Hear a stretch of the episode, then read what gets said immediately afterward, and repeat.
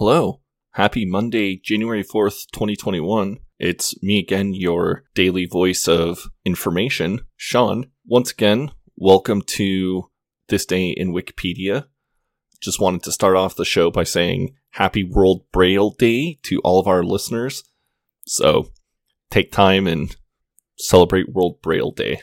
This day, January 4th, is like one of my favorite days of the year. Um, I didn't specifically highlight the reasons that I love this day so much in this episode. I will touch on it briefly, but the main reason that I love this day so much is because on January 4th, 2019, my son Edward was born. Um, I don't have enough information about Edward yet to do a uh, full length podcast about him, but suffice to say, he's wicked cute, very, very funny and the love of my life. And I love the kid so much. I can't believe he's two. My wife and I have spent all day yesterday talking about how, oh my gosh, do you remember two years ago we were in the hospital? Two years ago we were in the hospital. Two years ago we were in the hospital. And man, it is amazing just watching that kid and all the fun stuff that he knows how to do. That being said, let's get on with the podcast. So, as always, we are going to start with a birth. On this day, January 4th, 1957, Patricia Lee Ramey was born. Uh, now, her name is not immediately recognizable. However, she is better known by her stage name, Patty Loveless. Uh, she was born in Kentucky. She had kind of a normal childhood growing up. Um, in 1969 when Patty was 12. Her older sister Dottie and their brother Roger started touring around Kentucky, eastern Kentucky, as the Swingin' Rameys. They were a pretty decent little country duo, played at a lot of bars, and became fairly well known on the eastern parts of Kentucky.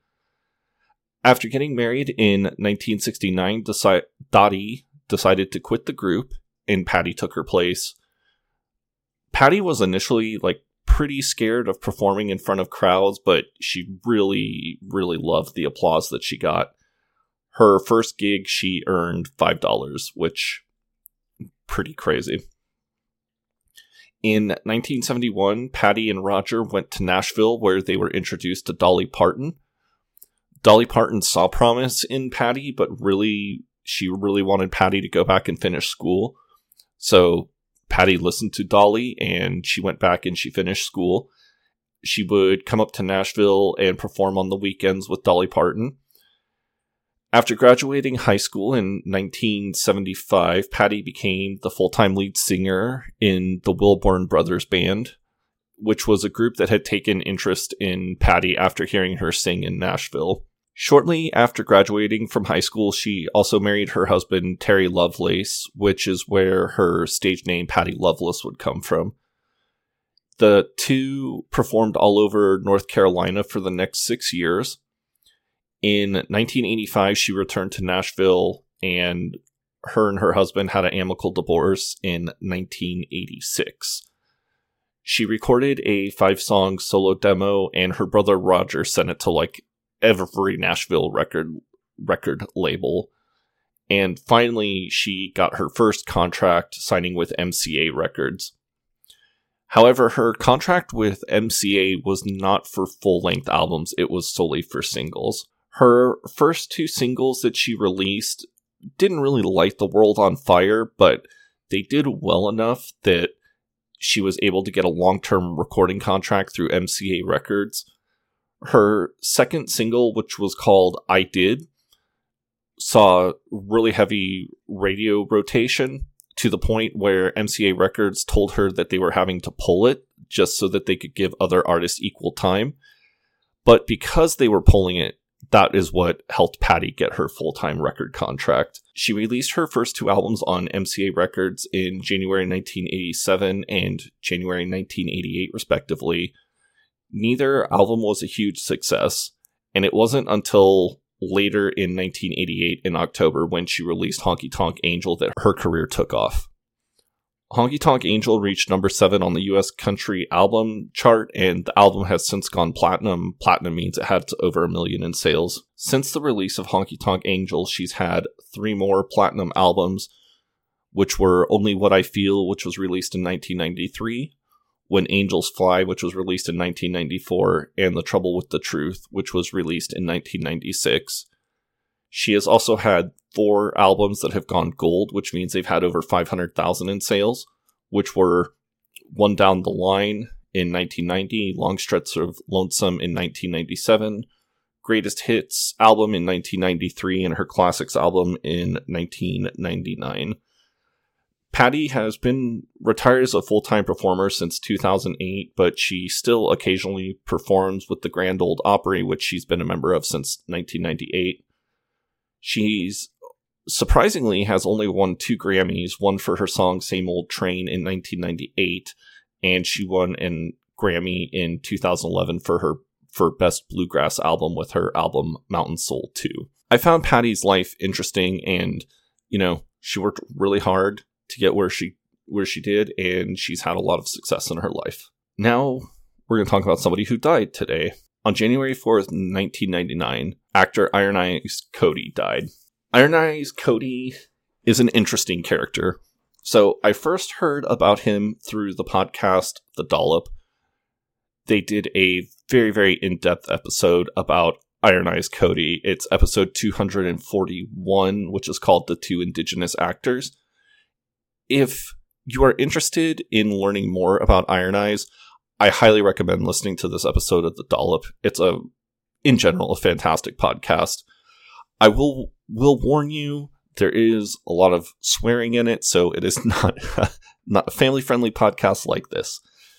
Um, Iron Eyes Cody, so very interesting guy. He was an Italian American actor who was best known for his portrayal of numerous Native American roles in Hollywood westerns. His filmography is absurd. He acted in over 200 films and 100 TV shows. Like his career was insane. The thing was was that he was not Native American. Despite what he said, despite how he portrayed himself, he wasn't. And he often took roles from actual legit Native American actors, which is what that podcast The Dollop focuses on is um, his sort of rivalry with another Native American actor. It's not necessarily his movie roles that Iron Eyes is best known for. Um, for kids that are for people who are my age, I'm 39. What he is most remembered for for us is his PSA ad from the Keep America Beautiful PSA. He's the crying Indian. Yeah, that's what he's really well known for is turning towards the camera. He sees litter like floating in a river or something like that. Turns his head to the camera and there's this single tear just rolling down Iron Eye's face. Iron Eyes acted with everybody who was anybody in the Hollywood Western market. He was in movies with Roy Rogers, just everybody. He was very, very well known actor. He almost always stayed in character. He wore stereotypical Native American attire around everywhere. He refuted any sort of suggestions that he wasn't Native American. He flat out denied being Italian. It's it's very funny. again, the the Dollop episode really goes into his life a lot more in depth than than I will. The tribes that he allegedly belonged to always were changing. He just lived this life and he did not really care what people thought about him. He was a Native American and darn what anybody else thought. He finally died in 1999 at the age of 94. His final comment that he wrote was Make me ready to stand before you with clean and straight eyes. When life fades, as the fading sunset, may our spirits stand before you without shame. Iron Eyes has a star on the Hollywood Walk of Fame, and like I said, he acted in a lot of movies and a lot of TV shows. The dude had a very, very, very prolific career. Finally, on this day in 1853, Solomon Northup regained his freedom from slavery and would go on to write the book 12 Years a Slave. Solomon was born on July 10th, and th- the year of his birth is not known, is either 1807 or 1808. His father was a freed slave, and his mother was a freed woman of color. In 1828, when Solomon was in his early 20s, he got married to his wife, Anne Hampton. They had three kids together Elizabeth, Margaret, and Alonzo. Solomon was a very talented violinist, and his family moved to Saratoga Springs, New York in 1834. He worked primarily playing violin in various hotels, but it was a hard life and it was really hard to make ends meet. In 1941, when Solomon was 32, he met two men who offered him gigs in New York. Solomon didn't tell his wife about these gigs because he didn't expect to be gone long. While in New York, the two men convinced him to go to Washington, D.C., where slavery was legal. They allowed Solomon to get his free papers, which proved he was a free man. At some point during the trip to Washington, D.C., Solomon was drugged and sold to a slave trader for $650 with the claim that Solomon was a fugitive slave. During the trip to Louisiana, he was beaten renamed Platt and told never to talk about his status as a free man. He spent the next 12 years of his life being beaten and tortured under slavery. Um, he lived at several different plantations in his life. And finally, in 1852, a carpenter named Samuel Bass helped Solomon escape after hearing his story. Samuel Bass was a Canadian abolitionist and was the first person that Solomon had ever told the true story of his life about. After escaping the plantation, the next huge hurdle for Solomon was proving that he actually was a free man and was not a slave. Um, at this point in time, the Fugitive Slave Act was going on, which meant that even if a slave escaped to the north, they could be brought back to the south and given back to their plantation owners. It took months and months for Solomon to prove who he was and that he was not a slave. And finally, on January 4th, 1853, Solomon Northup regained his freedom. Um, as I said at the top, he would go on to write the book 12 Years a Slave, and he spent the rest of his life as an abolitionist. So, yeah, I thought Solomon's story. I've not seen the movie 12 Years a Slave or read the book, but I've heard fantastic things about them. Um, I found his life just insanely fascinating. Like, I can't imagine what it would be like to be a 32 year old man having grown up as a free man your whole life, and then all of a sudden, in one day, your whole life is turned upside down. And for the next 12 years of your life, so he's basically 44 when he got out, it's insane. I just wanted to mention this one just because I think it's cool. But on January 4th, 1992, the first ever Tokyo Dome event from New Japan Pro Wrestling happened. It was called Super Warriors in Tokyo Dome. This was the first January 4th show. I just wanted to kind of mention this last one really quick. It's really stupid. I promise that I'm not going to go too in depth into it but I just thought it was something that was kind of interesting.